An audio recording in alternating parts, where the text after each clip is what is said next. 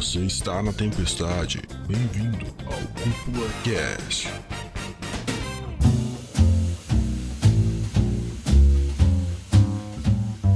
E sejam muito bem-vindos a mais um episódio do Cúpula Cast, o podcast que leva animes e mangás a sério como eles merecem. Aqui quem fala é o André Gione e hoje a gente tá aqui para falar de um tema muito profundo, não é mesmo? Profundo e separado em camadas, é isso que eu ia falar. tá, peraí, peraí.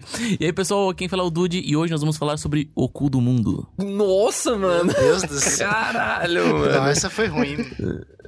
Nossa, mano. Você tá desmerecendo a obra, Dude. E aí, pessoal, beleza? Aqui é o João e eu vou parafrasear o Akihito Tsukushi. Falar que o abismo é a personificação da curiosidade humana. Caraca. Caralho. Galera, aqui é o Pedro, Pedrão, e fiquei abismado com essa frase. Nossa, mano. Eu não ia fazer essa piada, cara. Eu achei essa piada muito, tipo, 35 anos, tá ligado? Caralho, cara. Meu Deus do céu. Só oh, começou de altíssimo nível hoje o podcast. Deve ser porque a gente tá com a gente tá com o buff da, da família Bernardes hoje É. aqui, né, cara? Tá, mano. Os especialistas em Made in Abyss aqui, né? Depois de um ano estão gravando o primeiro podcast junto. Acho que é, né? É o primeiro podcast que vocês vão gravar junto, Na né? verdade, acho que é o segundo. O que, que a gente gravou junto já? Pô, não vou lembrar, hein? Eu acho que é o segundo. Eu acho que é o primeiro também. Cabeça de 30 não deixa, né? Eita, porra. Eu acho que é o primeiro, cara. Eu acho que é o primeiro. ai, ai. Bom, então, se você não pegou a vibe da, do, do tema, e hoje a gente tá aqui pra falar sobre Made in Abyss, Made in Abyss, é, Made in Abissu, chama como quiser, cara. O anime O cu do mundo. das crianças cabeçuda que entram no buraco, né, cara? E, meu Deus do céu, eu já começo dizendo que eu acho maravilhoso essa porra. Não quero nem saber a opinião de vocês. A gente pode terminar o cast aqui, agora, não tem é isso problema. aí, pessoal. Não deixa de seguir a cúpula nas redes sociais. Made Abyss é maravilhoso. É só isso, a gente pode cada um largar uma dessa e vazar, né? Não tô Inegável. brincando. Vamos ouvir a opinião de todo mundo aí, né? Por mais que saia unânime daqui. Mas a ideia nesse, nesse cast em específico vai ser falar um pouco sobre a obra em si, sobre o anime, sobre os cinco primeiros volumes do mangá, que adapta até o terceiro filme. Pra quem não sabe, já saiu o terceiro filme aí do Made in Abyss, já saiu no começo desse ano, começo de 2020. Eu sei que pra nós brasileiros não é nada fácil conseguir esse tipo de conteúdo aqui, infelizmente, mas a gente consegue do jeito que dá. E quem sabe se magicamente ou então gloriosamente, quando você tá ouvindo esse episódio, já possua, né, esse filme de maneira legal aí em alguma das plataformas de Porque até streaming. passado no cinema, que foi uma promessa que ia passar no cinema, e até agora está nessa Ah, promessa. é difícil. Nossa. É difícil. Principalmente nesse ano de 2020, cara. Se Demon Slayer, que é Demon Slayer, não chegou no Brasil, quem dirá Abyss, né? Ah, mas o Demon Slayer específico acho que chega, hein? Acho que é só tempo mesmo. Será que não? Enfim. Cara, é, então a gente vai falar hoje aqui sobre o anime, a primeira temporada, o filme, que. Na verdade, existem três filmes, né? Dois filmes que compilam o anime. O terceiro, que é um. É canônico, tá? Então o terceiro filme de Made in Abyss, ele continua a história. É exatamente, o Dude até usou um bom exemplo do Demon Slayer, que Demon Slayer trouxe um filme que continua a história. Eu tava até discutindo com o Pedro ali se quando vier a próxima temporada que já foi anunciada, será que eles vão retomar o filme, alguns episódios, ou vão tocar direto, tá ligado? Eu acho que vão tocar direto, mano, senão é rasgar dinheiro, né? Ah, mas eles são obrigados a dar uma pincelada ali no. Nem que seja no primeiro episódio. Ah, dá, faz um rememberzinho ali, mas eu acho que não. Eu acho que eles não vão perder muito tempo, não, mano. Porque senão perde a. É, é muito caro, né? Ficar produzindo a mesma coisa, né? Só se eles reaproveitar cenas, né? Do filme e tal, aí fica mais barato. Mas, bom, por que falar de Made in Abyss agora, né? Primeiro, porque é bom pra caralho. Segundo, porque a gente, a gente tava navegando lá no site, o Dude pensando nos temas, e a gente viu a porra do nosso guia gigantesco lá. Que pra falar nosso, mas quem fez a maior parte foi o João, que tá aqui com a gente. 90 minutos o guia, galera. É mais completo que o do próprio autor. Nenhum autor tem um guia assim.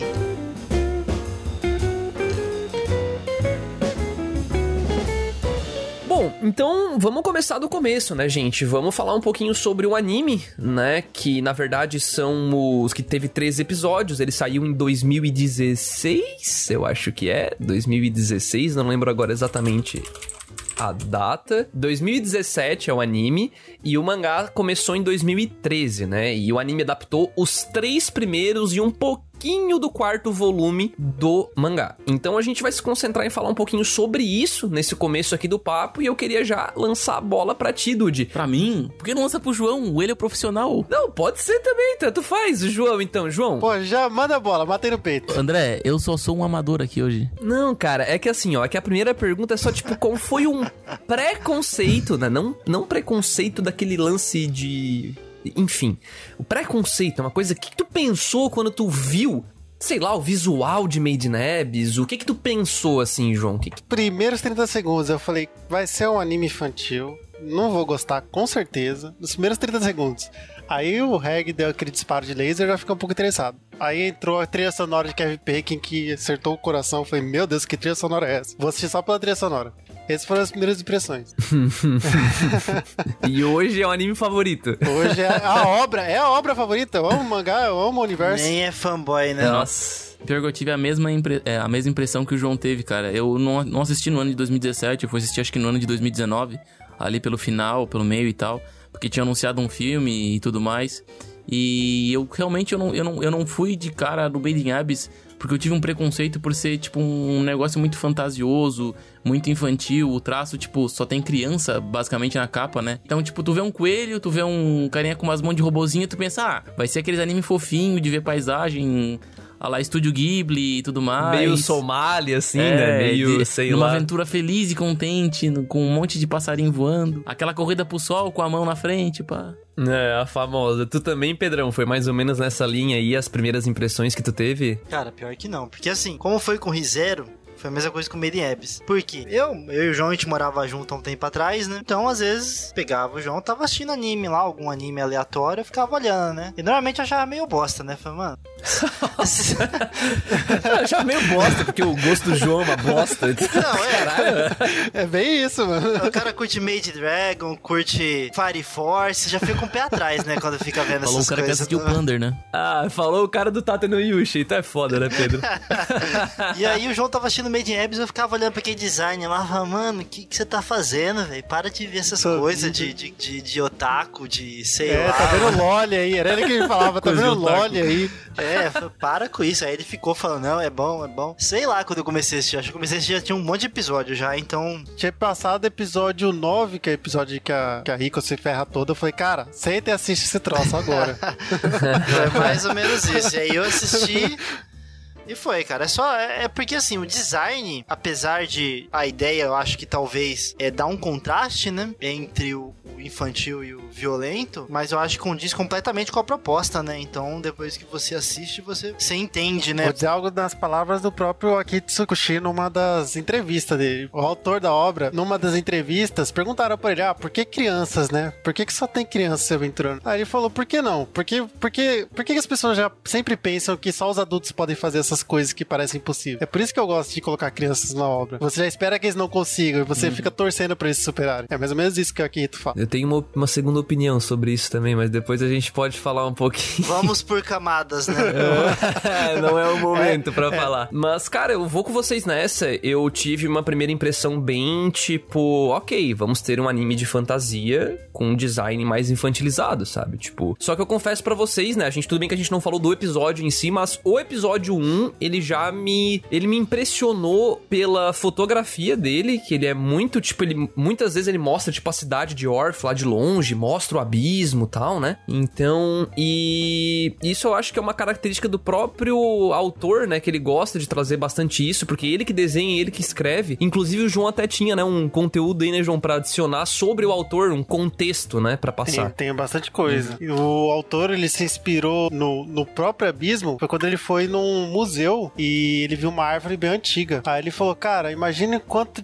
Quantos universos, quantos micro-organismos tem dentro dessa árvore? Aí ele começou a desenhar algo como se fosse a árvore fosse oca e colocasse coisas dentro dela. Foi assim que começou a desenhar o mapa do abismo. Caraca. Caralho. Que viagem, Bem mano. interessante. Aí, realmente, e lembra uma raiz, né, se tu parar pra ver o abismo. Uma raiz, tipo, se espalhando e tal, né? Outra coisa sobre o abismo é que uma vez perguntaram pra ele por o, se ele tinha se inspirado em Lovecraft, porque tem muita ideia de, de Sim, sim. esse negócio de maldição, de criaturas, de camadas camadas. Aí ele falou que nunca chegou a ler nenhum livro de Lovecraft, mas é, coincidentemente, ele é fã de Bloodborne. Ele joga muito Bloodborne, segundo ele. E Bloodborne foi inspirado em Lovecraft. Então, de tabela, ele se inspirou em Lovecraft. Mas é que o Lovecraft ele é referência pra várias coisas, né? Por mais que ele não consuma Lovecraft, ele consuma coisas. Que são referências a que- Lovecraft. É, então. Então, o Akihito Kushi, ele começou o trabalho dele não foi na indústria de anime. Ele começou a trabalhar na Konami. Nome do jogo? Isso, na Konami Jogo. Ele, come... ele trabalhou 10 anos na Konami e ele era designer de personagens.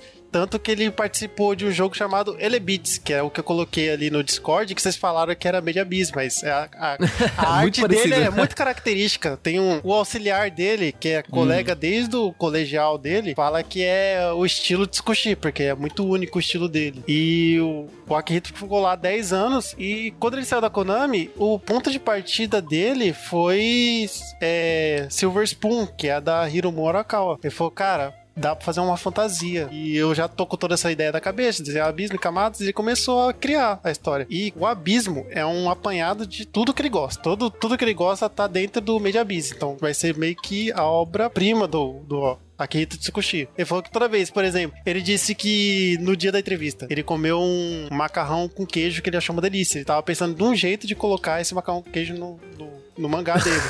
ele falou que é, que é mais ou menos assim, tudo que eu gosto tá no, no Media Abyss.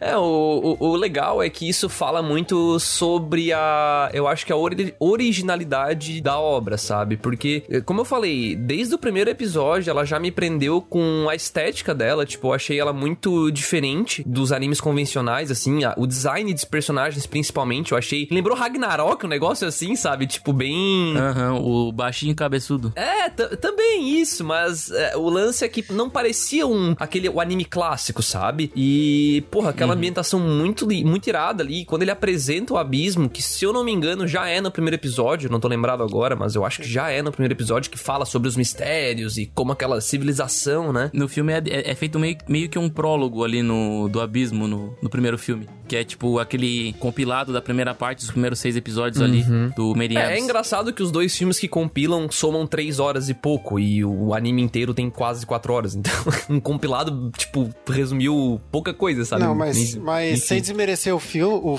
o, o anime e o filme, o próprio Akihito fala que o, o anime tá mais completo do que o mangá que ele escreveu. Porque ele disse que ele pôde trabalhar com mais calma no anime e o pessoal aceitava as ideias dele de boa. Tipo, ó, coloca isso aqui no anime porque eu não, não pude colocar no mangá. Pra quem não sabe, o mangá foi um pouco rushado porque não tava vendendo bem no começo. O mangá só Uhum. começou a vender bem naquela parte que a gente vai falar mais tarde, beleza? Eu tive um primeiro contato, um segundo contato com Made in Abyss. Eu não reassisti o anime ainda, mas eu li o mangá. É, e essa, ao longo dessa semana aí, justamente pra gente poder gravar. E eu senti bastante isso, assim, que ele é bem rushado. Aquela primeira descida ali, né, da, da Rico com, com o Regli no comecinho, ela é bem. Ela é bem rápida no mangá, assim, tipo, muito rápida mesmo. É, eu até, eu até achei que quando eu comecei a assistir que eles iam descer já no abismo no primeiro episódio. Não, mas não, ele é mais. É bem lentinho. É- é- é- o que é engraçado, porque o começo é bem lento, tipo, bem lento mesmo. É, O primeiro volume inteiro, quase, é, é, tipo, metade do volume é eles na cidade de Orph ali, enfim, o Reg conhecendo eles e tal. E só depois que eles descem, né? Mas deixa eu só trazer um pouco de contexto, primeiro de tudo, pra quem tá ouvindo, né? Que nunca ouviu falar de Made in Abyss por algum motivo e já ouviu até aqui. Mas, cara, Made in Abyss é uma história sobre é, o tal do abismo, né? E esse abismo, ele tá numa ilha remota no mundo aí. Foi descoberto esse abismo, até o João pode complementar depois com mais informações, mas basicamente é isso. E essa cidade, ela, uma, a cidade de Orph, onde mora a protagonista e, enfim, e os amiguinhos dela, tem esse abismo e tudo, tudo se, é, é em volta dele, assim.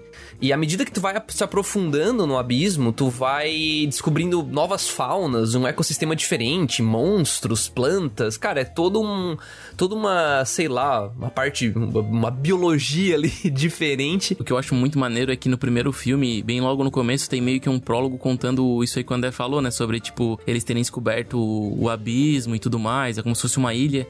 E o que eu acho interessante é que, é que foi que nem, tipo, um continente novo sendo descoberto. Exato. Foi descoberto, a partir dali foram descobertas as riquezas dentro daquele abismo e do nada começou a surgir uma civilização em volta por causa dessas riquezas, tá ligado? todo o sustento dele vem de dentro do abismo. Eles não fazem mais nada. Eles não têm agricultura, eles não têm é, indústria. Tudo tudo sai do do abismo pra beneficiar a cidade. Tanto é que no primeiro episódio até fala, é, tanto os órfãos quanto os exploradores, eles trabalham para a cidade. Tipo, tudo que eles trazem para fora, eles ganham uma parte mas eles ganham uma parte do valor do, do objeto que eles trazem pra cima. Basicamente, todo mundo é servidor público lá. Exato. é, e, mas não se enganem, né? Quem tá ouvindo, também existem países estrangeiros, Isso. né? Que, enfim, que compram essas relíquias, interagem, né? Porque, como o João falou, eles não têm agricultura, então como é que eles vão comer, né? Então, tipo, ele tem que ter, né? Alguém que dá esses produtos pra eles em troca das relíquias ou dos valores, né? Que eles que tem- obtêm em leilões. Tem mercado negro e tem saqueadores que vêm de outros países pra tentar roubar as coisas do abismo. Entendeu? No, tanto no mangá quanto no anime ainda não chegamos nessa parte aí de, de falar desses saqueadores, mas tem ataques a- aos exploradores. Pessoas de outro país vêm ataque, rouba as coisas deles e, e tenta vazar. Uhum. E, e, bom, e a história ela vai acompanhar a Rico, né? Que é a, a menininha loira aí, que você já deve ter visto alguma vez na vida. E ela vai entrar nesse abismo em busca por, por um motivo ali específico, né? Que é uma carta aparentemente da mãe dela, né? E que é uma, é uma exploradora, uma das mais top, digamos assim, e ela vai atrás da mãe. E pra entrar nessa aventura, logo no começo, ela encontra um garoto, que é um garoto meio robô, né? E esse garoto, na verdade, ele é um. Quer dizer, aparentemente, né? É uma das, das relíquias mais foda do abismo, um negócio assim. E ela vai entrar, né? Um albadê, né? Um negócio assim, É, né? aham, Adabalda, algo assim. E aparentemente ele, ele veio da camada mais profunda conhecida do abismo. Ele saiu lá do, do, do fundo do abismo e ele tinha alguma missão. Ele não se lembra de qual é a missão dele. E tudo isso reforça pra Rico que ela tem que descer o abismo, que a mãe dela tá esperando por ela lá embaixo. Não, eu acho interessante também que o, o Reg, eu não vou chamar de Rigo, não. Apesar deles chamarem de Rigo. Mas o Reg, ele. Ele, foi, ele é aquele personagem. O que eu acho interessante é que, tipo, além de. Ele tem a perca de memória dele quando ele aparece pela primeira vez, né? Mas o que eu acho mais interessante é que o autor usa isso de recurso pra, tipo, a gente ser o Reg e tudo o que acontece na história, a Rico explica pro Reg e, consequentemente, explica pra gente. De, ah, o abismo é assim, é assado e tudo mais. Até depois, mais pra frente, a, a, a Nanate explica como é que funciona aquela parada dos, dos véus do abismo, porque ele não sabe de nada, né? Outra coisa interessante é que o Reg ele foi totalmente construído pra pra poder se locomover pelo abismo. Porque você percebe. É, o, vou falar primeiramente só dos braços que se esticam. Porque isso é um mecanismo que acelera muito tanto a descida quanto a movimentação em si pelas camadas. Porque você pensa, Aham. um pensa no montanhista. O abismo é uma montanha invertida. Então pensa que você tem que colocar o pistão, colocar a corda, você tem que descer os objetos, tem que descer as pessoas. O reg não, o reg sai esticando os braços dele e sai se locomovendo pelo abismo. Isso acelera muito o processo. E falando em exploração, né? Eles estão descendo esse abismo e não dá pra ficar subindo e descendo, né? Porque tem uma chamada maldição, né? E quem tá descendo, na hora de subir, tu sofre algum tipo de Punição. penalidade, digamos assim, né? Uma punição, é. E ela vai piorando, né? Até chega, tem a primeira, a segunda camada, a terceira, a quarta, a quinta, tal, até chegar à sexta, onde aparentemente ninguém pode voltar de lá, né? Não dá pra voltar de lá. pessoal Isso, morre. vivo ou sendo humano, né?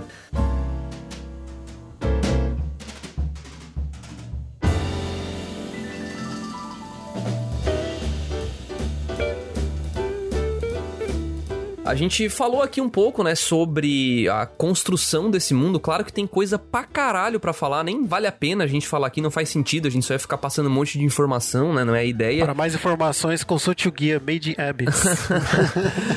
Caraca, aí, ó, já basaço na cara de vocês. A ideia é a gente tentar conversar um pouquinho sobre a obra em si, né? Então, cara, eu queria começar com a tua opinião, Pedro, falando um pouquinho mais agora da história mesmo, não só de uma primeira impressão, assim, com o que, que tu achou dela, desse, dessa relação dos personagens da Rico e do Reg se aprofundando no abismo e como que eles vão desenvolvendo tal. Tudo isso no, no anime, né? Então, eu, eu gosto bastante. Só que com uma ressalva. Eu reassistindo agora, eu acho um pouquinho lento, cara. Às vezes é, é, é muito difícil. Não sei. Hoje, no momento que eu tô, eu acho um pouco difícil pegar pra assistir, por exemplo, a temporada inteira de Made in Abyss. Se pegar tudo, um atrás do outro, tirar um dia pra assistir. Um porque é pesado, e outro porque o ritmo é um pouquinho lento. Então você fica meio.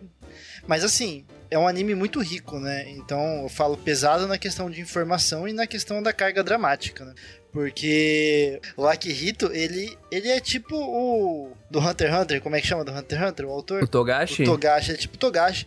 Ele estabelece regras muito bem muito bem definidas, né? As regras, o universo, como funciona, os monstros, tudo é muito bem definido, né? Não é algo que ele pensou aleatoriamente e colocou, não, é algo tudo muito bem pensado. Então é muita informação e é muita coisa acontecendo. E, e dá para sentir muito o a, a, característica de descrição dele, né? Como ele é, ele é descritivo pra caramba, assim. Demais. Tipo, ele descreve Nossa, tudo, né? O negócio disso, ele tava pensando no meio, no, nessa história já tem uns 10 anos, pelo menos. Desde a época que ele trabalhava uhum. com Konami, que ele queria escrever algo assim. Sim. Então ele teve bastante tempo para pensar. É, você, você assiste, você percebe que não é algo que ele só foi inventando. Tá ali não, por estar, é. É, muito bem pensado, tudo ali é pensado. Nada tá ali por estar, sabe? Uhum. É, eu vi uma vez sobre o, um vídeo sobre o Togashi, que o Togashi ele só tem aquilo em cena, só tem aquilo na, na temporada, no arco, aquilo que realmente vai acontecer, né? Que, que vai ser necessário.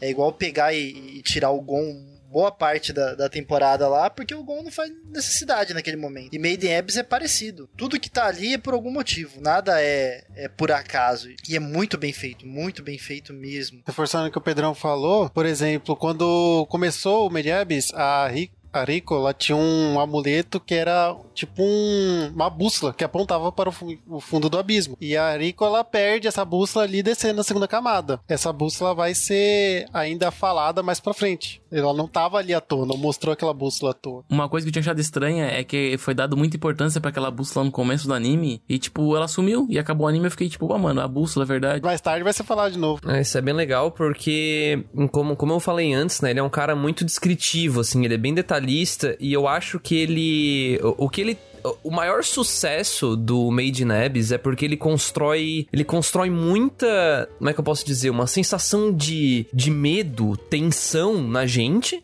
né? Justamente por causa, eu acho que esse, esse contraste de estética bonitinha com os perigos do abismo faz muito sentido, né? Eu acho muito legal e porque parece que tu não tá esperando o que vai acontecer.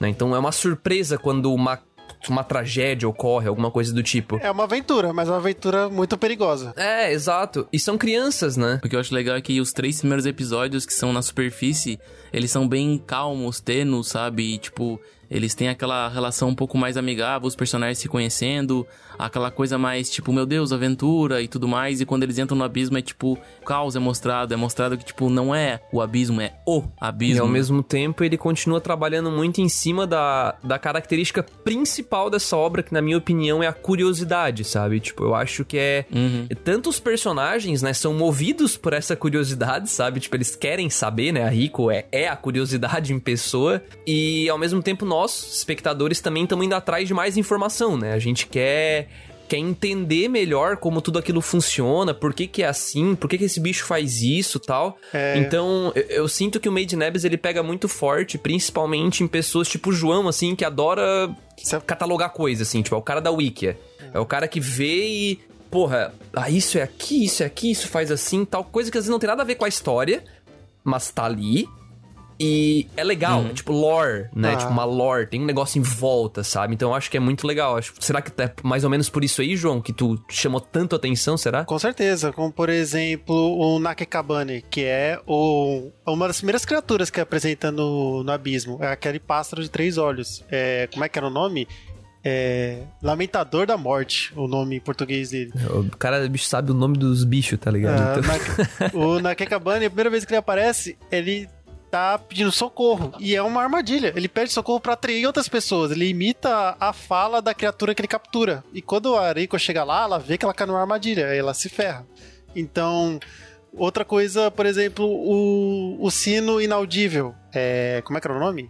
É Unharded Bell o que que ele é? Ele é bastante, ele é falado pelo menos umas três vezes. Foi o objeto de maior valor que a mãe da Rico pegou. E até agora não se sabe direito o que ele faz. Além da maldição do abismo, o tempo passa diferente dentro dele. O tempo passa mais devagar é dentro dele. Quanto mais você desce, mais devagar o tempo vai passar na superfície. Isso é uma coisa que eu achei fantástico, velho. O que eu acho interessante é que, tipo, essa parada de tempo foi, já foi até comprovado que, dependendo da, da, da atmosfera do planeta, o local pode passar um tempo diferente, né? Então, tipo, ele faz um pouco de ligação com a realidade. Também tem a questão da dos véus do abismo, que eu, eu fiz muita similaridade com a pressão atmosférica. Que, tipo, ah, vamos dizer assim, um submarino que desce não sei quantas léguas na, na água, tem aquela questão da pressão atmosférica, né? Vai esmagando. Aí eu, eu tipo, meio que casei esse, essas duas coisas, a pressão atmosférica com o véu do abismo, que quanto mais fundo, pior é pro corpo humano. E é bizarro, né? Tipo, é, é toda essa essa tensão que gera, porque, porra, é coisa de subir alguns metros, né? Subir alguns metros e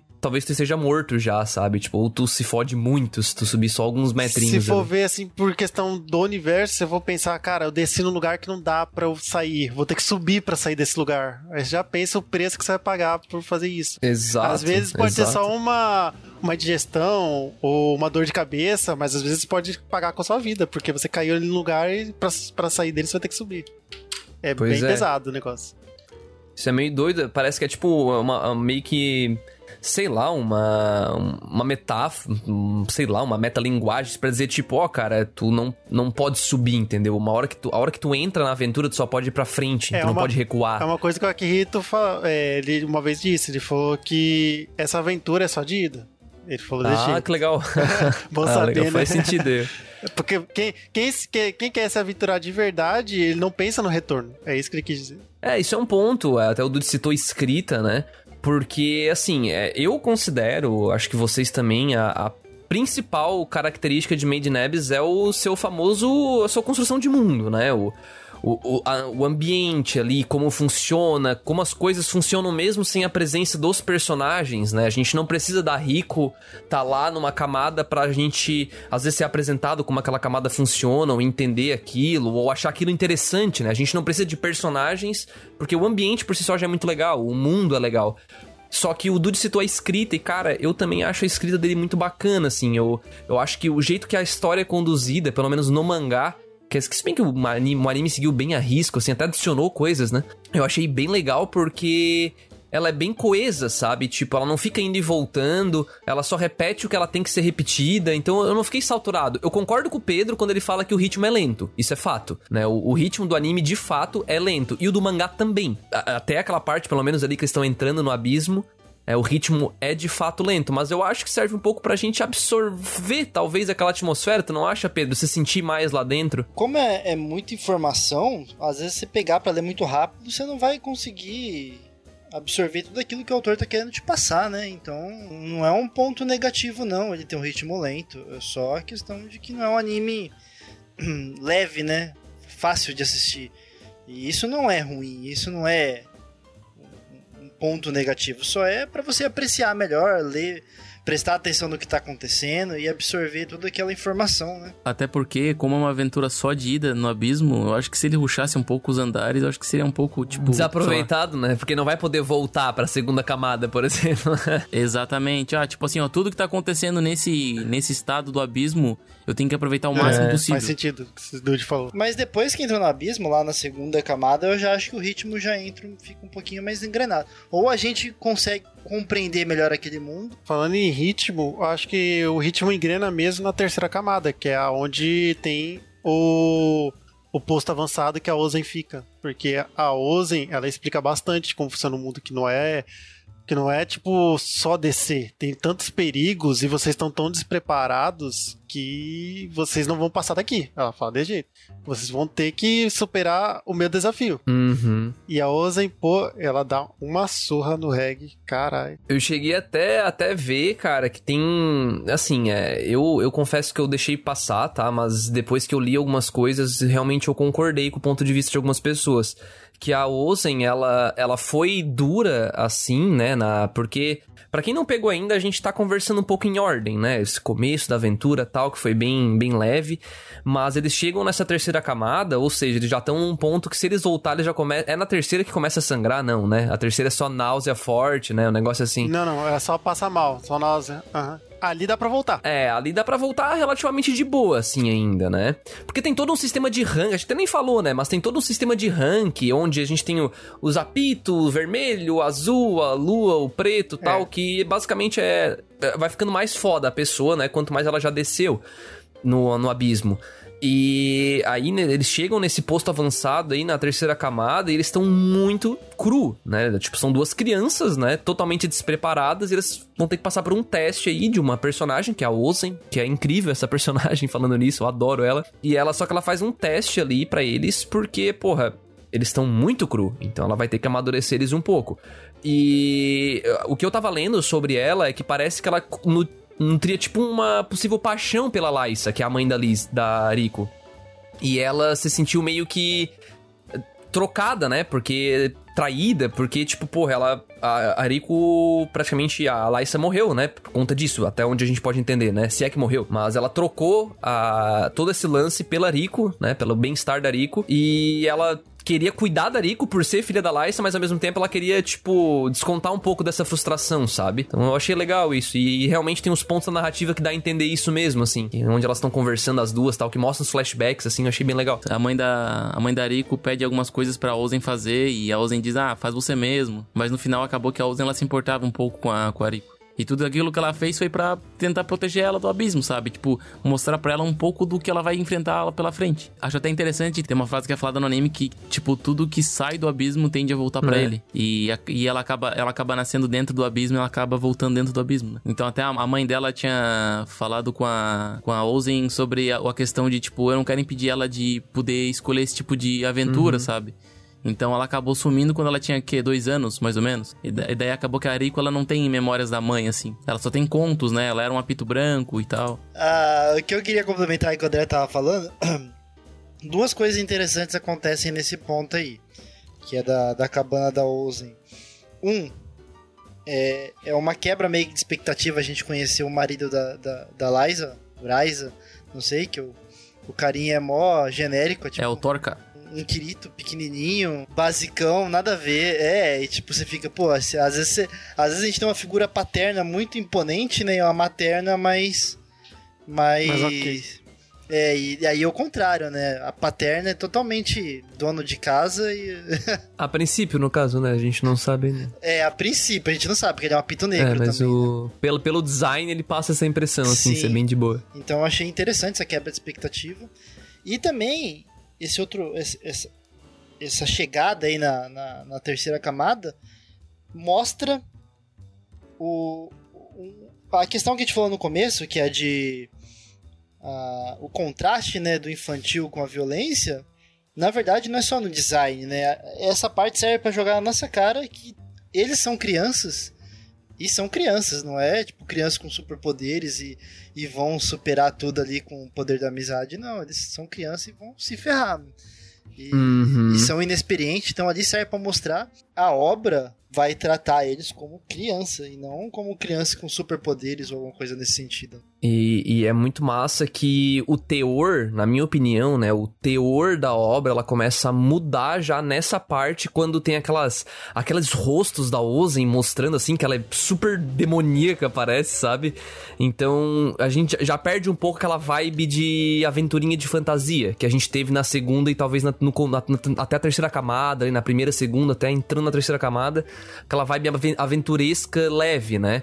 A gente começa a ver até aquela cena que a Rico encontra aquele monstro de carne, né? Que ela que foi revivido lá pela mesma relíquia que salvou a vida dela, tal, naquela cena que ela vai no banheiro à noite quando ela tá na, na guarda de vigia lá. E a Ozen fala pra ela, ó, isso aí, tipo, basicamente é isso aí que tu é, tá ligado? Um negócio assim, tipo, eu fiquei tipo, caralho, cara. Mostrando pra ela a realidade, sabe? E eu lembrei que agora a mãe, a mãe dela, a mãe dela que pediu pra Ozen falar isso pra ela.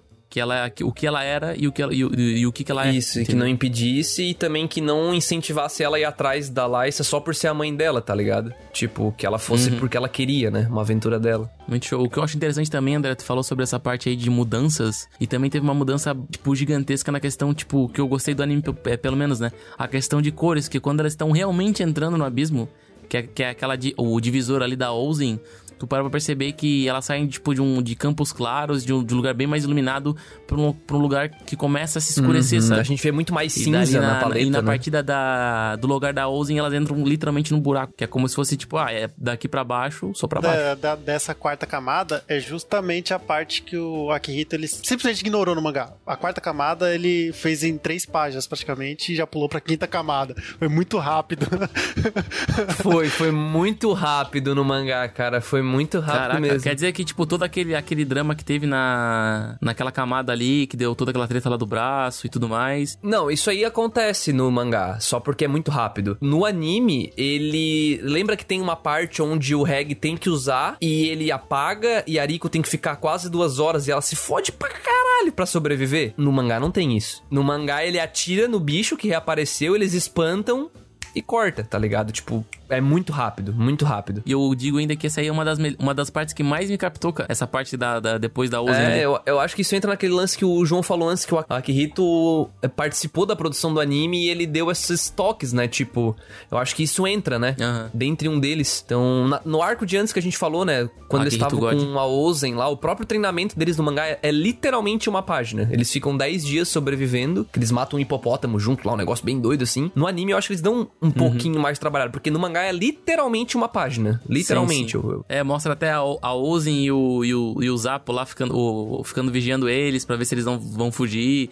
como é que eles estão lidando e tudo É. mais. Mostrando como é que o, que o, que o Reg li- lida com as coisas sem o canhão dele, que ela proibiu ele de usar o canhão. Uma coisa que eu tenho, que eu até comento com o João às vezes, que o Akihito ele tem, não é aqui, não é nenhum problema, né? Mas é, considero um problema que é um problema de continuidade. Que às vezes ele tá numa cena, assim, numa página, e aí você vira a página você fala, pô, o que que tá acontecendo aqui? Tá acontecendo uma coisa, você vira e tá acontecendo outra, e aí você passa outra página, é outra, outra coisa, você fica, pô, mano, o que que tá acontecendo? Ah, ele, ele muda muito as coisas sem ter uma fluidez, não tem uma transição, nem nada. Não que seja um problema, eu acho que é característico. O Blame também é muito assim. É, eu complementando, Pedro, aproveitando que tu trouxe esse gancho, eu acho que isso é um problema sim, sabe? Eu acho que isso é um problema de narrativa do mangá. Tá ligado? Tipo, é um, é um jeito que ele escreve, que ele escolhe contar a história dele. Tudo bem que o João já falou que ele teve que se apressar ali e tal, né? Porque não tava vendendo bem. Talvez tenha sido uma decisão editorial, nem foi uma decisão dele. Não, isso nem é no começo, é no final já do mangá, já onde tá nos atuais. é, Ainda continua essa mesma coisa, é. Até aproveitando que a gente tá falando do mangá, é, ele é bem poluído de cores escuras, assim, eu não gosto, sendo bem sincero, tá? Eu, eu assim, ó, entre mangá e anime, 10 milhões de vezes o anime, na minha Seu opinião, tá assim, muito mais tipo, Cara, muitas, muitas. aí. É, mas eu, eu vou pra ser sincero, apesar de ser um negócio poluído, é um poluído muito bonito. Você fica olhando assim, eu É, acho. Eu já não curto tanto. eu não curto tanto, cara. Eu acho que ele é... tem cenas assim que ele dá uma. Parece que ele borra de propósito, né? Eles pintam aquelas táticas estratégia, sei lá como é que chama essa porra aí. Eu acho foda porque o principal do anime, que é o abismo, que é tipo todo o sistema ecológico. Acho que eu posso chamar de sistema ecológico. Dá, dá, mas com esses tempos. O sistema ecológico do, do abismo não pode ser, tipo, muito explorada em aspectos de cores e muitos detalhes no, no mangá, né? Já no anime, cara, ele explora muito, muito, muito, muito, muito, muito. Principalmente na, na primeira parte ali que eles estão entrando no abismo, é mostrado, tipo, um pouco, tipo, do... De como é que é o relevo, como é que é as coisas, rios e tudo mais. E ele vai adentrando mais no abismo e tu, tipo, tu vai vendo como é que é o abismo. Acho que muitos autores eles têm esse problema de, de bloqueio criativo. Aí eu acho que ele é um dos autores que simplesmente deixa o bloqueio criativo de lado e continua. Ele fala, vou continuar a partir daqui. Ele pula essa parte mesmo e continua. Às vezes ele dá uma embromada com, com alguma situação mundana, como por exemplo, é, cozinhar alguma coisa, conversar, contar uma história, e pula. Ele fala, não dá pra continuar. Eu Bloqueei, eu vou continuar a minha história. Mas eu acho que não é pular nem bloqueio, eu acho que é estilo de, de, de, de escrita mesmo, de narrativa. Ele gosta de fazer assim. Tem muitos autores, o próprio do Fire Punch lá, que. Fire Punch não. Chainsaw pegar Man. o que é o mais famoso, Chainsaw Man. É, é assim, mas eu pesquisando, é que usa esse tipo de autor, pelo menos o Chainsaw Man do autor, ele fala que ele quer meio que deixar no imaginativo da pessoa, imaginar o que aconteceu naquela transição. Então acho que é meio estilo. Não sei se dá pra julgar. Ah, eu acho que dá, porque eu não sou obrigado a gostar só porque é o estilo não, com dele. certeza. eu, que- eu quero dizer que é tipo assim, é, eu eu não quero dizer é bom ou ruim para mim, né? Eu não tô falando que o cara tá errado, tá ligado? Sim. Mas, tipo, eu acho um pouco. É, é, tipo assim. Perde um pouco do potencial, sabe? Porque, como o Dude mesmo falou, é, no anime tu vê tudo aquilo se mexendo, tudo aquela. No começo é tudo bem colorido, som pra todo lado, a câmera vira, tem os bichos passando lá no fundo tal. E no mangá não tem como fazer isso de um jeito prático, né? Não, não dá para fazer isso de um jeito prático.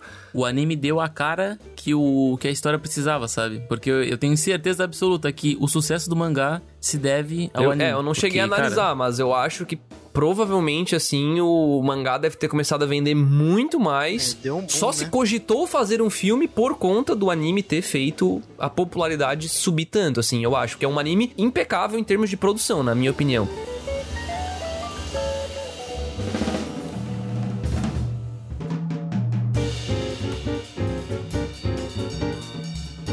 Vamos lá, até a gente já podendo concluir aqui sobre o anime, vocês dão as considerações de vocês, mas eu vou engatar a minha aqui. O anime, ele faz muito bem o trabalho dele, sabe? Na minha opinião, ele pega tudo do original que dava para melhorar e melhora, né? Ele melhora o ritmo, ele melhora essas transições de cena, ele dá cor, ele dá vida, ele dá áudio, ele bota coisas a mais, né? Então, tipo, aquela, aquela que a gente falou ali da Rico, né? Que ela se fudeu ali e tal, e não tinha isso no mangá de fato, e no anime teve, então eu acho que ele faz tudo que um anime tem que fazer. E ainda, eles pegam um. Vocês não sei nem se vocês estão ligados. O Pedro tá, porque eu conversei com ele sobre isso.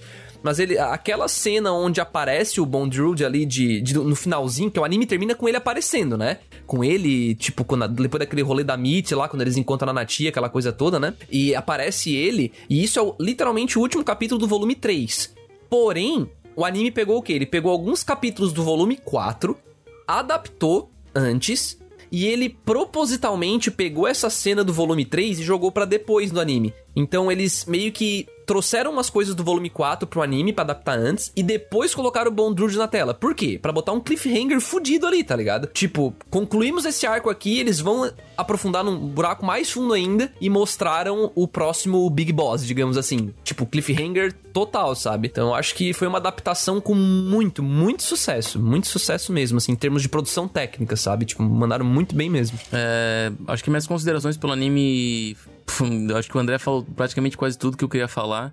Eu acho que eu vou ter que. Eu só vou dar uma ressalva na, numa questão que eu que acho que pra mim é uma das mais fortes do anime, que é como ele constrói as cenas dramáticas, que eu, eu curto muito. É uma pegada muito parecida com Steins Gate, o André, me corrija se eu estiver errado, que ele constrói muitos momentos é, bonitinhos, vamos botar entre aspas, né? São momentos que, tipo, tu vê os personagens cultivando amizade, cultivando aquele momento, tipo, ah, momento aventura, momento feliz. Tipo de preparar comida, né? Que di- direto, né? tem ali. Exatamente, questão de comida, é, a questão da amizade da, da Rico com o Rego e tudo mais. E daí, eu fico chamando de Rego porque botaram Rego na legenda, mano. Ah, na legenda botaram Rego? Botaram o Rego na legenda, mano. Ah, não, aí é sacanagem, né? Não, porque a dublagem meio que. Os japoneses falam Rego, mas, porra, mas aí na legenda é sacanagem, né?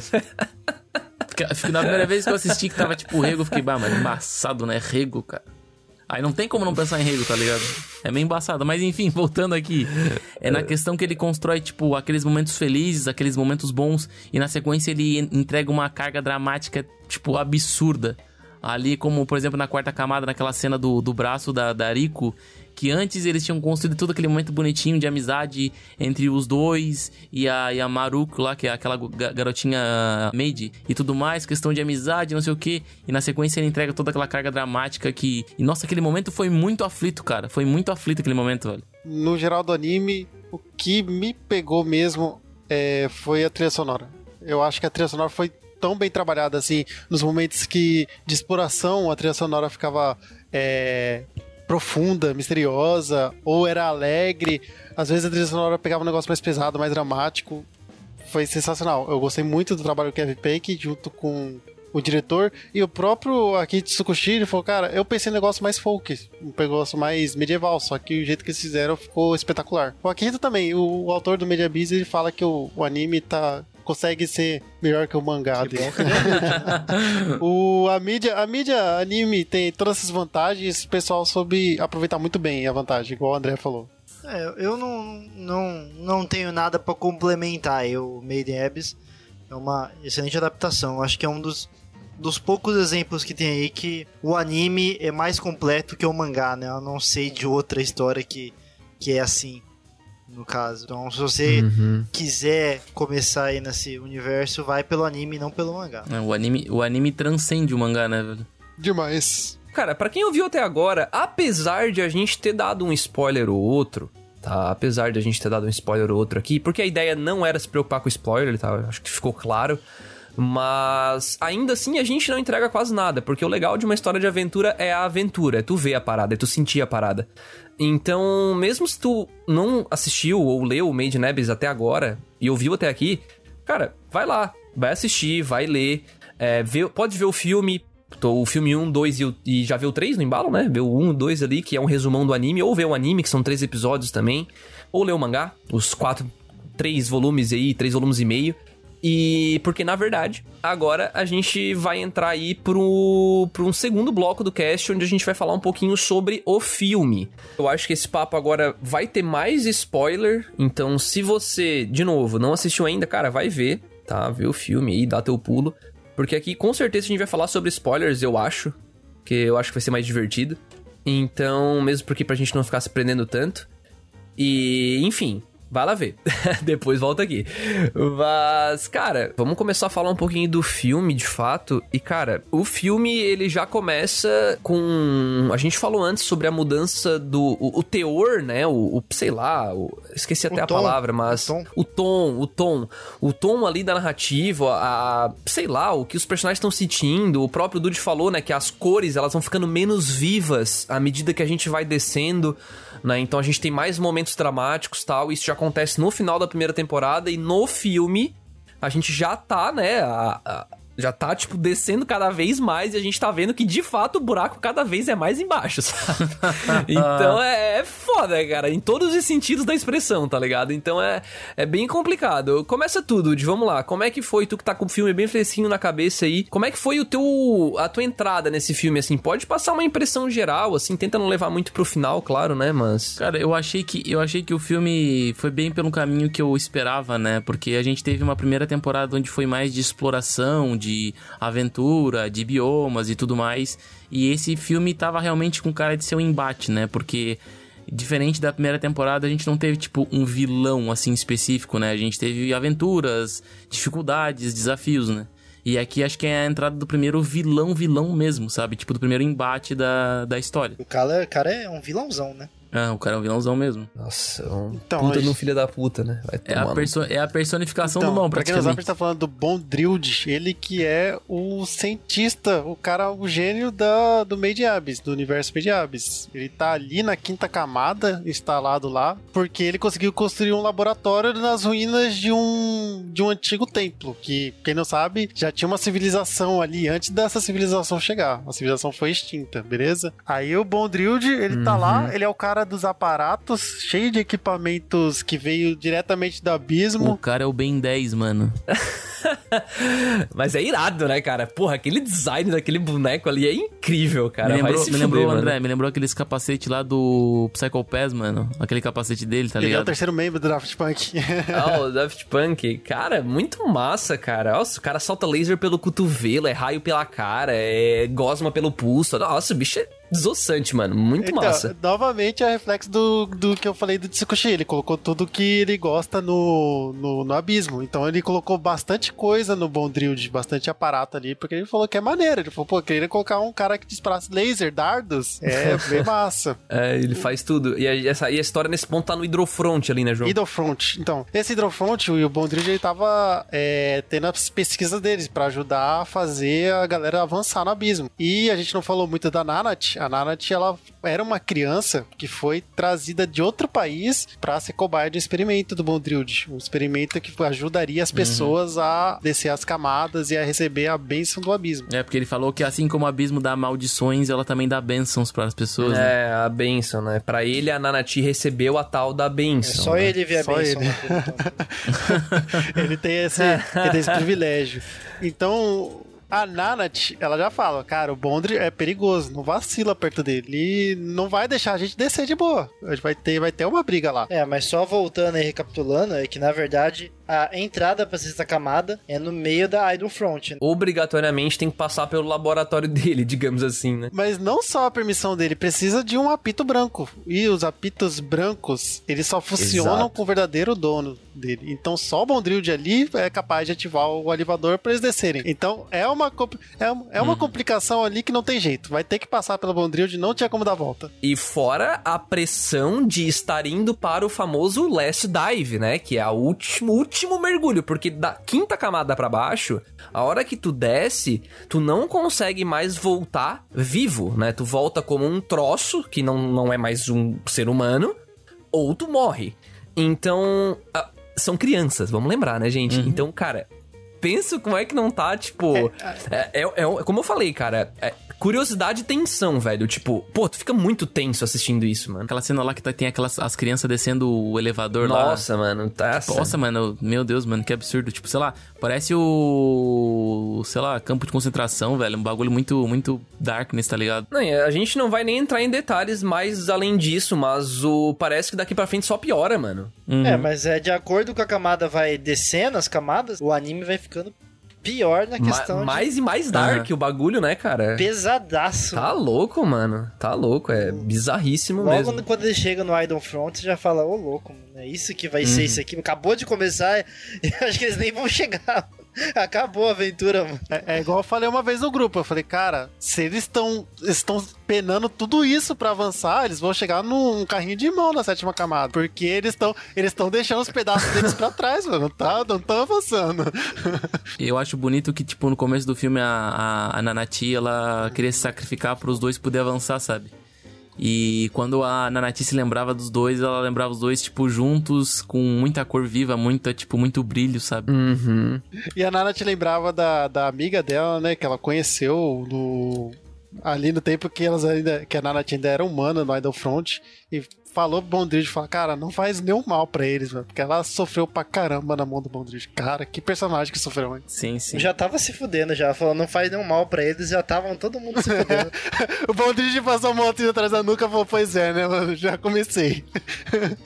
Reg já tava ali no laboratório sendo dissecado. e isso é uma quebra de expectativa, né? Porque a gente não espera que já Aham. vai estar acontecendo tão rápido as coisas assim. E pior que, tipo assim, quando ele perde o braço, eu, cara, eu achei genial. Porque ao mesmo tempo foi um nerf no, no personagem, porque eu achava ele overpower. Uhum. E a partir daquele momento que ele perdeu o braço, eu pensei, nossa, mano, perfeito, como tu nerfar um personagem pro embate. Uhum. Não, e, e é legal que, tipo assim, é, é, é tão. O roteiro é legal, porque o roteiro e a narrativa é legal, é interessante, porque ele funciona, vamos supor, o Reg realmente era roubado.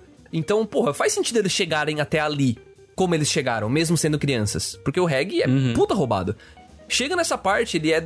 dão esse nerf nele, digamos assim, né? Dão uma nerfada nele ali. Pra fazer sentido que ele consiga lutar com um humano frente a frente, mesmo assim o Bondrude é muito pica também, tá ligado? Tipo, ele tem várias coisas ali e tal. Então, isso é muito legal porque ele tá constantemente fazendo a, a verossimilhança, né, fazer sentido. Não é tipo um negócio, porra, ah, o Reg ia dar um pau nesse cara, ou então, tipo, ah, esse cara nunca ia chegar nem perto do Reg. Não, já foi dito desde o começo da história que o Reg é especial. Que o Reg é um negócio, uma máquina ali O doida. Reg foi construído pra explorar o abismo, igual eu falei. Ele tem os braços, ele tem aquele. ah, não um laser, é um, é um. Como é que é o nome? É, o- um, um incinerador. Incinerizador que reescreve as camadas. Tipo, não sobra nada, não sobra nem poeira na frente dele. Então o Reg realmente é muito roubado. Ele não toma dano, ele se regenera rápido. Apesar de que ele apanha pra caralho nesse arco aí também, né? nessa, nessa luta aí, é bem doido. Mas, cara, é, con- concluindo só o meu pensamento ali, ele tá sempre escrevendo de uma forma que convence a gente de, de que o que tá acontecendo na tela de fato faz sentido. Não é tipo um negócio absurdo. Porra, temos crianças aqui já nessa camada e não sei o que e tal. E, e só pra somar, falando em crianças tal, e falando sobre os três personagens, é muito legal porque. Ah, Eu não sei se vocês. Claro que vocês perceberam, mas os três personagens ao mesmo tempo estão se desenvolvendo nesse filme. Não, por mais que o, o Reg funcione muito como uma ferramenta, né? Tipo, ele, porra, ele faz escolher tudo, né? Ele faz as coisas serem possíveis. Mas ele ao mesmo tempo tem o seu drama interno e ele tá resolvendo esse drama. Ou pelo menos se aprofundando nele. E ao mesmo tempo que resol- eles resolvem esse drama, eles dão mais 600 dúvidas pra gente. Ah, é, exatamente. De novo, aquele lance da curiosidade que eu comentei, tá ligado? Tipo, só na curiosidade. E a Nanati, porra, a Nanati, ela evolui totalmente como personagem nesse filme, assim, sabe? Tipo, é quando ela supera, entre aspas, o passado dela, né? E vira uma pessoa que tá disposta a viver por aqueles dois, sabe? Tipo, e viver por ela também, né? Tipo, antes ela só queria. No começo ela vivia só pela Mitty, né? Depois ela ia querer se matar. Depois ela vive por eles. Mas depois ela não quer mais viver só por eles. Ela quer viver por ela e com eles.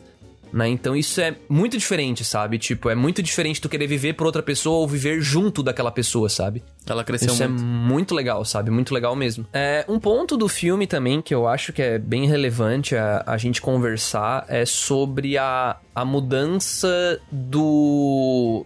de aventura, entre aspas, né? Pra ação, né? Porque foi porrada, né? Tipo, não foi mais exploração, como o Dude bem falou. E eu achei isso muito legal, muito legal mesmo. E de novo, né? Vamos lá, fazer. Não repetiram a fórmula, tá ligado? Isso, e, e trazendo aquele, aquele paralelo que a gente comentou antes, onde o filme foi uma adaptação muito bem sucedida. Eles pegaram o que tinha no mangá e melhoraram, sabe? Melhoraram muito, melhoraram muito mesmo, assim. Então eu não sei, eu acho que o João. João, tu também leu o, o mangá, né? E viu o filme. A cena de luta, por exemplo, a cena de luta, o Akihito ele já falou que não consegue descrever muito bem uma cena de luta. Então no mangá, a cena de luta é muito curtinha, apesar de ter. E no, no, ani, na, no Uhum. filme, os caras estenderam muito, muito mesmo. Colocou ali 15 minutos de porradaria, mais ou menos, 10, 15 minutos. No que no mangá, se fosse traduzir, não daria nem dois Uhum. minutos. E coisa bonita. E coisa colocou bonita, né? coisas Do ali, anime, o- bem o feito, Reg tá ligado? subindo aquela aquela camada, aquele poço lá que tinha no Idol Front, o Reg subindo ali com aquele turbilhão que ele fez com o braço. Nossa, mano, irado, velho. Dá pra tu ter uma estimativa de como é que ele conseguiu subir lá pro, pra superfície, né? Uhum. Ó, eu vou dar, vou dar uma aí. Mesmo o Akihito falando, cara, e vocês falando, vou ser sincero, eu gosto bastante dessa luta no mangá também. Le- Legal é, tá ligado? Mas tu não acha melhor do filme? Sim, eu tava empolgadíssimo por essa luta, só que no filme. Mas é, é que assim, não dá pra minimizar, né? Porque, cara, eu acho a arte dessa luta muito bonita. Apesar de ser meio bagunçado, mas é um bagunçado muito legal, cara. Vamos aproveitar e vamos falar um pouquinho do Bondrude, cara. Eu acho que é legal, é... a gente falou só do filme em si, mas o personagem, né, Bondrude, assim, o, o drama dele com a própria filha dele ali, né, que é a Prushka. Então, é... porque, porra, o enredo inteiro tá ali, né, do filme. É, é o lance de ela... Do, do quão maléfico ele, Ele- é, né? Tipo, malé...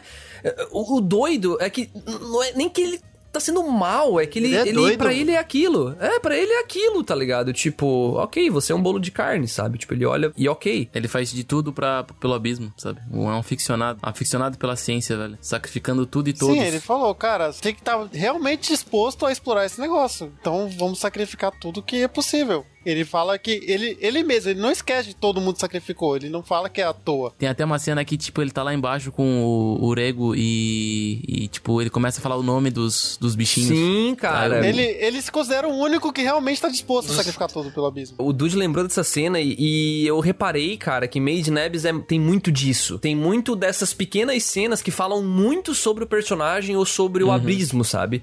Tipo, só pelo fato de ele parar e lembrar o nome dos, dos bichinhos, como o Dude disse, é, mostra, tipo, que ele é um cara que ele... Ele se importa. É, não é que ele não tá fazendo aquilo por um motivo que ele acredita. Ele não tá sendo só um pau no cu. Ele tá sendo maluco. Óbvio, mas ele não tá sendo isso. pau no cu.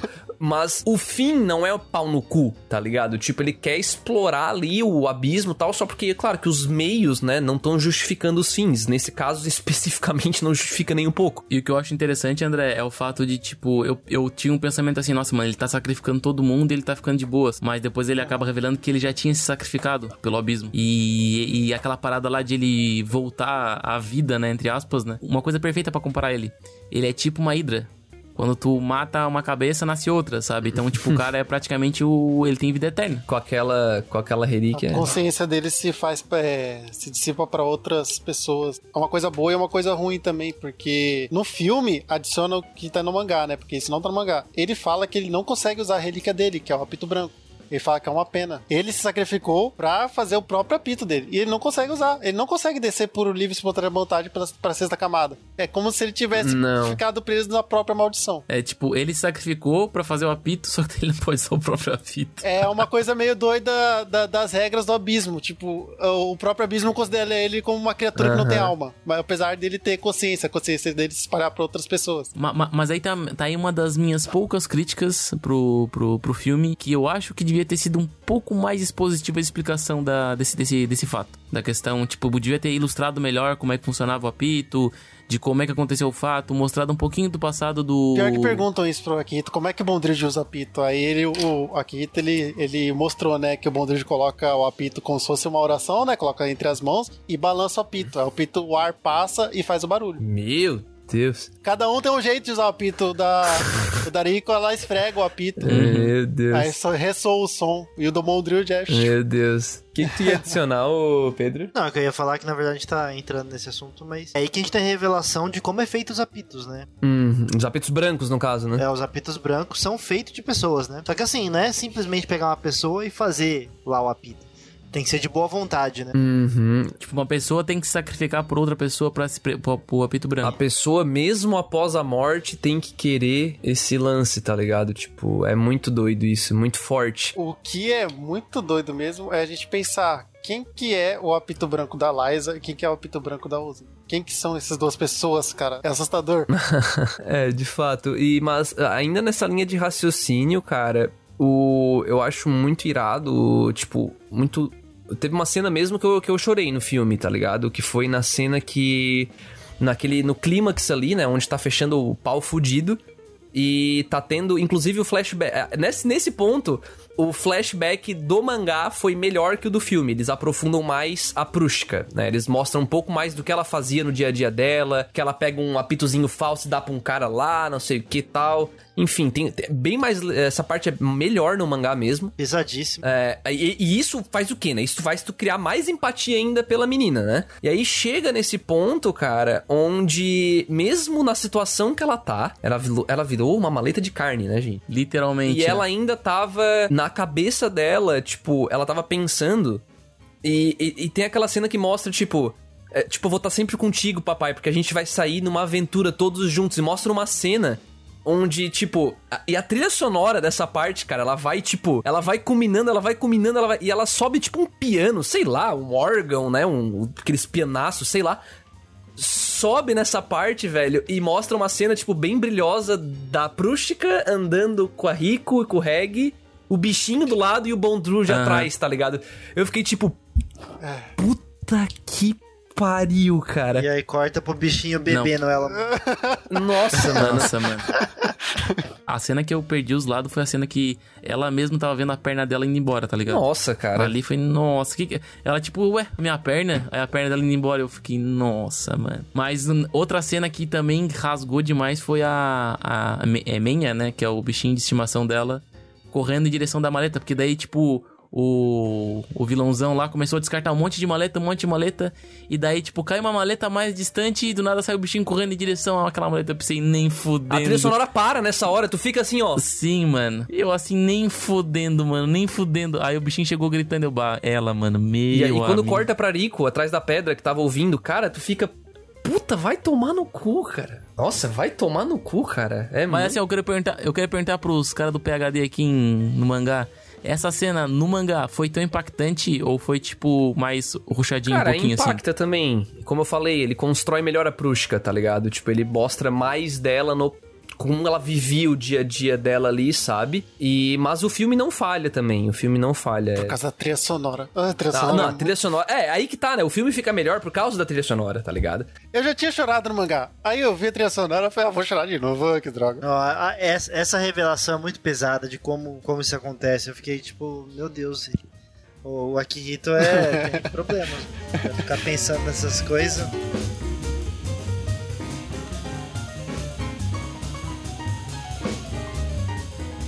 Pedro falou, né? O, o Akihito tem problemas. E, cara, eu acho que esse cara tem algum tipo de problema de verdade, assim, sabe? Tipo, vamos lá. O, o único, o único, tá? O único ponto que eu acho. Do mangá eu já falei que eu não gosto muito do. do das. Tipo, do enquadramento dele e tal, né? Da, muito poluído, muito preto, parece muito cinza, parece, sabe? Mas ok, isso é dele, isso é um gosto meu. Mas tem uma coisa que eu acho legitimamente ruim, assim, que ele faz, que é.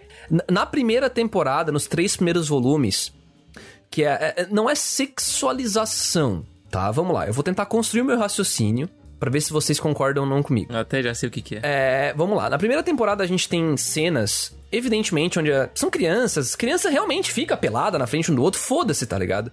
Tipo, isso aí acontece. E de fato, na primeira temporada, isso não é sexualizado. Não é.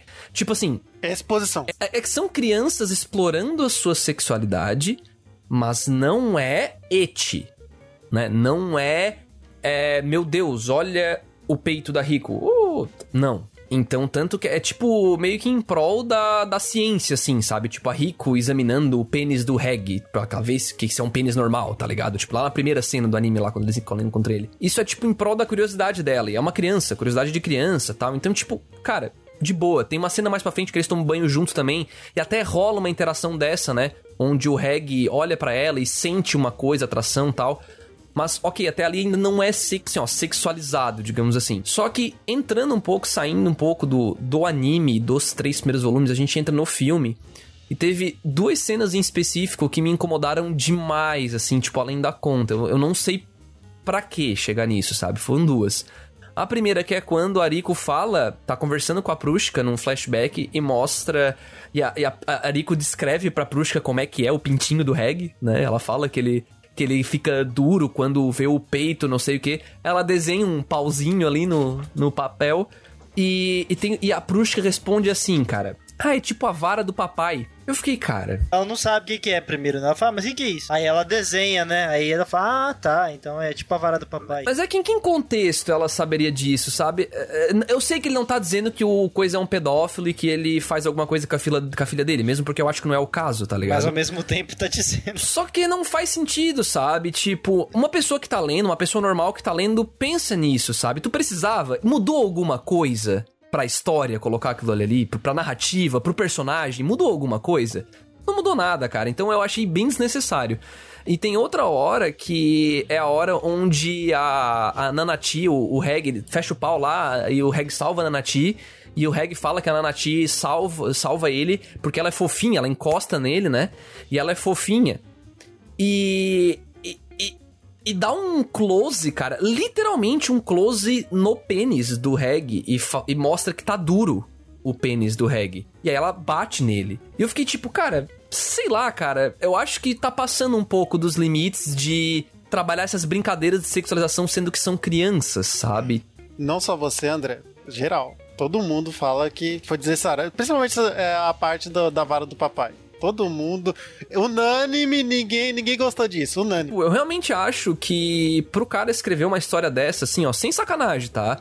Pro cara escrever uma história tão pesada, tão louca, esses lances, assim, eu acho que ele realmente tem algum problema, como o Pedro falou, sabe? Tipo, de fato, assim, sabe? Uma pessoa que não tem o seu psicológico 100%, assim, na minha opinião. Eu acho que assim, ó. Eu entendo que, tipo, a idade de 13 anos ali, que geralmente é a média que estão os personagens, é uma idade de descobrimento sobre partes íntimas e. Acho que eles nem têm 13, cara. Acho que é menos ainda. Mas enfim, é por volta dessa idade aí que, tipo, ah, a gente acaba um pouco se descobrindo um pouco mais sobre essa questão sexual, sobre, tipo, órgãos e tudo mais. Só que eu acho que assim. É interessante essa ideia, só que a abordagem que ele toma, ele é um, é um pouco demais, sabe? Poderia ser, tipo, um diálogo do, do Darico sobre ela mesma, ou do Rego, do, do Rego sobre ele mesmo, sobre esses aspectos de, de, de crescimento, de interesse, eh, se questionando, ah, cara, por que, que o meu, o meu Ticurilo fica, fica duro perto dela, cara? Que estranho isso. Sei lá, ou fazer ela falar. Falar sobre, tipo, ah, que estranho, meus peitos estão crescendo, sabe? Um diálogo do personagem para o personagem, sabe? Essa interação, tipo, de, ah, o ticurilo do pai ali, daí, tipo, o menino fica de pau duro com a guria ali. Eu acho que não é uma, uma pegada pra esse tipo de história, sabe? Mas, mas, mas, tipo assim, eu não tô querendo passar pano pro cara, só tô dizendo que assim, ó, eu entendo, ele quer falar sobre o, amadurecimento do corpo dos jovens, talvez, mas a abordagem eu acho que é totalmente errada. A primeira temporada passa, mas acho que esse filme aí, ele tipo, parece que ele deu, tipo, passou a linha, sabe? Passou, tem um limite a ser É, respeitado. o meu medo é ele continuar extrapolando o limite, entendeu? Esse é meu medo. Eu não li mais do que isso o mangá, tá? Então o meu medo é ele co- começar a ir cada vez mais longe, entendeu? Esse é meu medo. Tem páginas do mangá ali que a primeira página, sempre tem, né? Aquela primeira página meio que assim. Aí tem uma cena que é tipo, que já passou, esse personagem nem aparece mais. E, é- e eles têm aquela punição onde eles penduram as pessoas peladas, né? Ah, vou te pendurar pelada. Tá ligado? Tipo, e ele. Já passou, esse personagem nem tem mais na história. E tu abre o mangá e a primeira página é uma criança pendurada pelada. Precisa, cara, sabe? Eu acho. Já foi, esse personagem não tá mais nem aparecendo na história, cara. Pra que que tu voltou para isso, sabe? Eu acho que realmente é, é, um ponto bem falho, assim. Eu não, não, não vejo motivo para isso. Não constrói nada narrativo, é só, só piora um pouco a imagem dele na minha cabeça, assim. Eu acho que seria muito mais interessante o, o autor ele tentar trabalhar talvez um descobrimento mais de questão romântica do, do interesse do, do Rego com a Rico e da Rico com ele, sabe? Em vez de trabalhar um pouco mais essa questão sexual, sabe?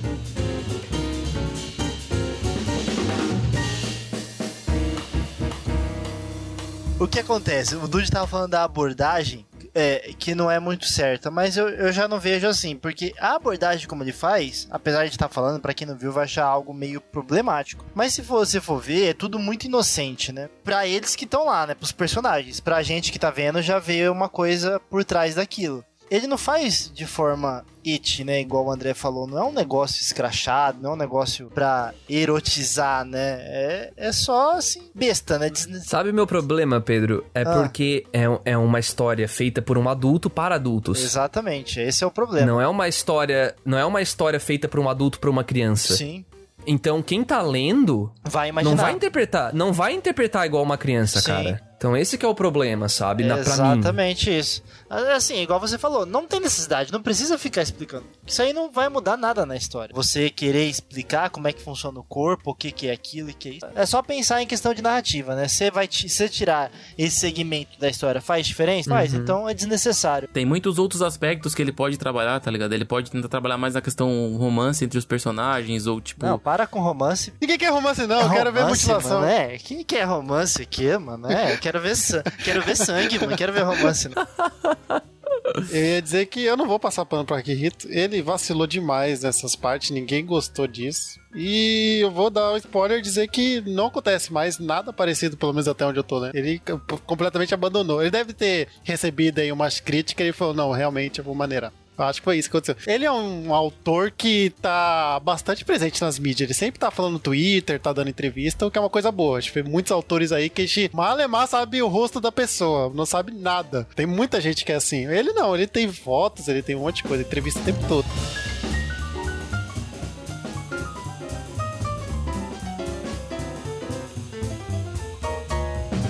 Bom, acho que a gente pode entrar na umas considerações finais aqui, né, sobre Made in Abyss no geral, sobre os cinco primeiros volumes, os três filmes ou o anime mais filme, enfim, é isso aí, tá? A gente não vai aprofundar mais agora, mesmo porque a gente já tem segunda temporada confirmada, tá?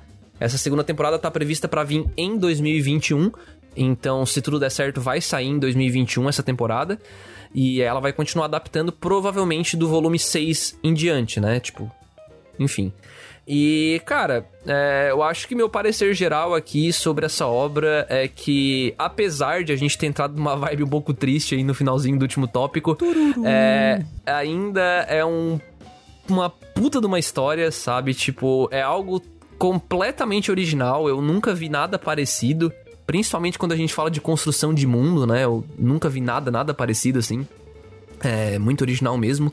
E eu acho que é uma história que ela é muito bem sucedida em conduzir a narrativa do jeito que ela quer, que é com curiosidade e tensão, né? A gente tá o tempo inteiro curioso, mas ao mesmo tempo a gente tá tenso porque a gente não sabe o que, que pode acontecer. São crianças entrando num buraco, indo até, tipo, milhares de metros e quilômetros para dentro da Terra e só tem coisa querendo matar elas lá dentro e gente malvada e, cara, é é foda. Tipo, eu acho que é uma história muito legal mesmo, com certeza vale muito a pena se você gosta de um, de um anime de uma vibe de aventura, assim, sabe? Mas ao mesmo tempo com uma pegada mais dark. Então vale total a pena, assim, consumir tudo que der de Made in Abyss. Esse é o meu parecer final aí. Bom, uh, o meu parecer sobre Made in Abyss, eu acho que é um anime que às vezes a gente... A, a maioria das pessoas, pelo menos, né, julga muito pela capa. Tem um amigo meu que ele eu tinha recomendado Made in Abyss para ele, que é ele queria um anime com uma pegada um pouco mais diferente do que ele estava acostumado a assistir. E demorou um pouco para ele começar a ver Made in Abyss e realmente ele disse que não a capa ela faz a gente ter um pré-julgamento muito, sei lá, infantil talvez da obra, ou talvez que não seja tão boa pelo tipo de traço. E esse meu amigo ele não conseguiu assistir um, depois do episódio lá do da, da, da Rico, que teve aquele, toda aquela tortura, todo aquele sofrimento, ele diz que, mano, a concepção dele do anime mudou totalmente, sabe? Então, Merin é, ele é feito pra ele te surpreender, sabe? Porque não, as coisas que acontecem tu nunca espera. É um anime feito pra, tipo, te encantar, só que ao mesmo, ao mesmo tempo te aterrorizar, sabe? E tu fica curioso sobre o que, que pode acontecer no abismo e o que, que é o abismo, o que, que são todas essas coisas que são apresentadas nesse universo maravilhoso.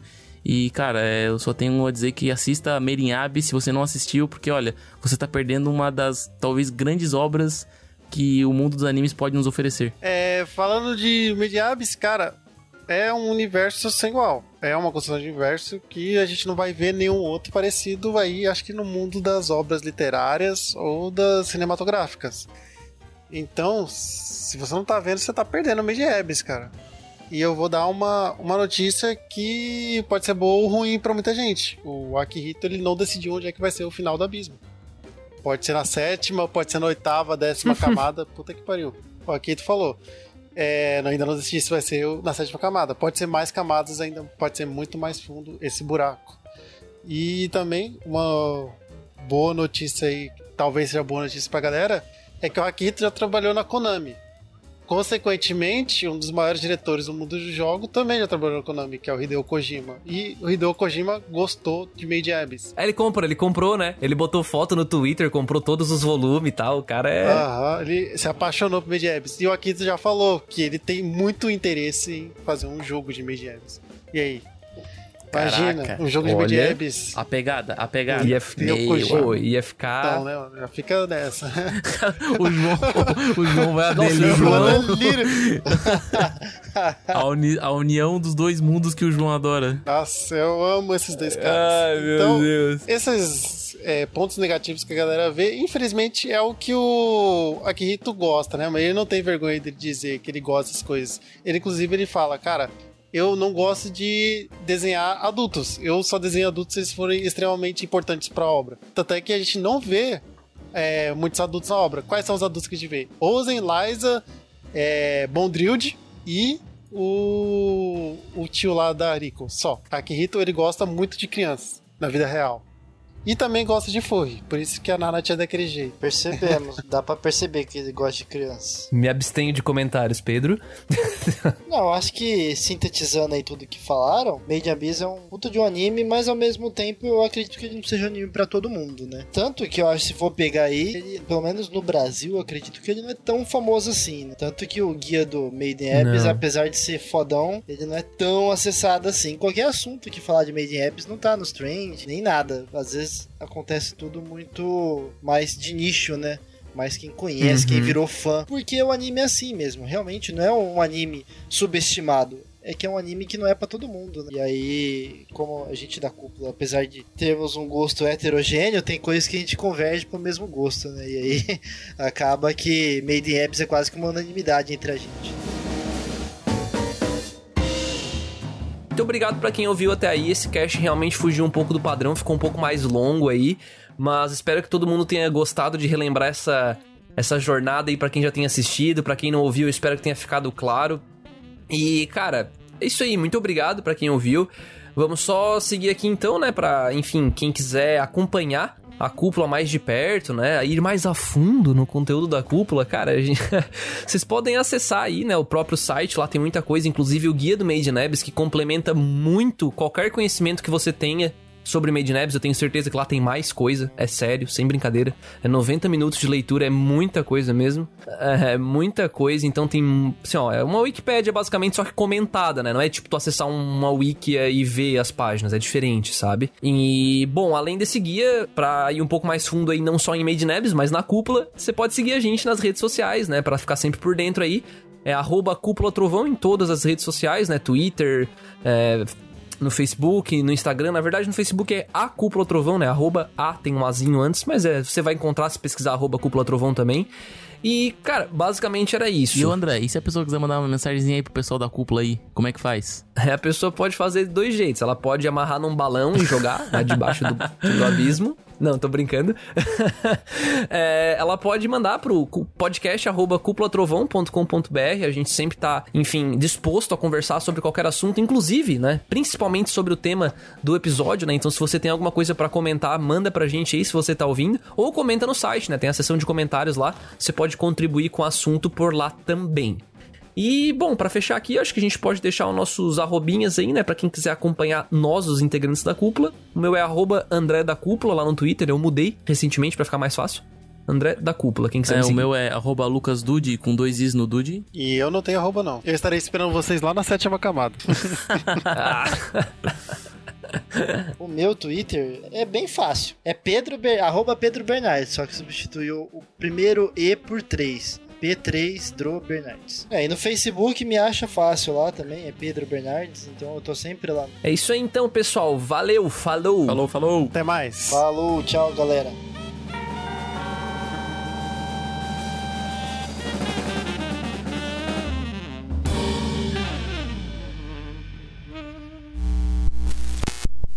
Esse podcast foi uma produção da Cúpula do Trovão. Acesse agora cúpulatrovão.com.br